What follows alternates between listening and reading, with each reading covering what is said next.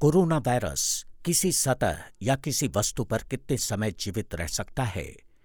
इसका कोई निश्चित अनुमान नहीं है कि कोविड 19 वायरस किसी सतह पर कितनी देर तक जीवित रह सकता है।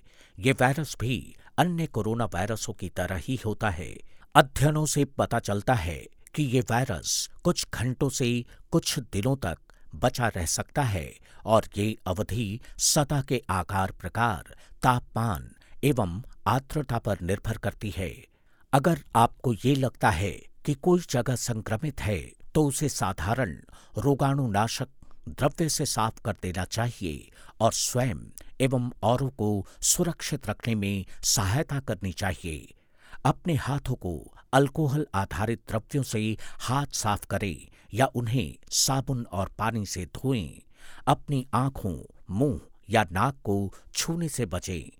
इसका उद्देश्य दूषित सतह से आपके हाथों और चेहरे, मुँह, आँखों तक संक्रमण को रोकना है।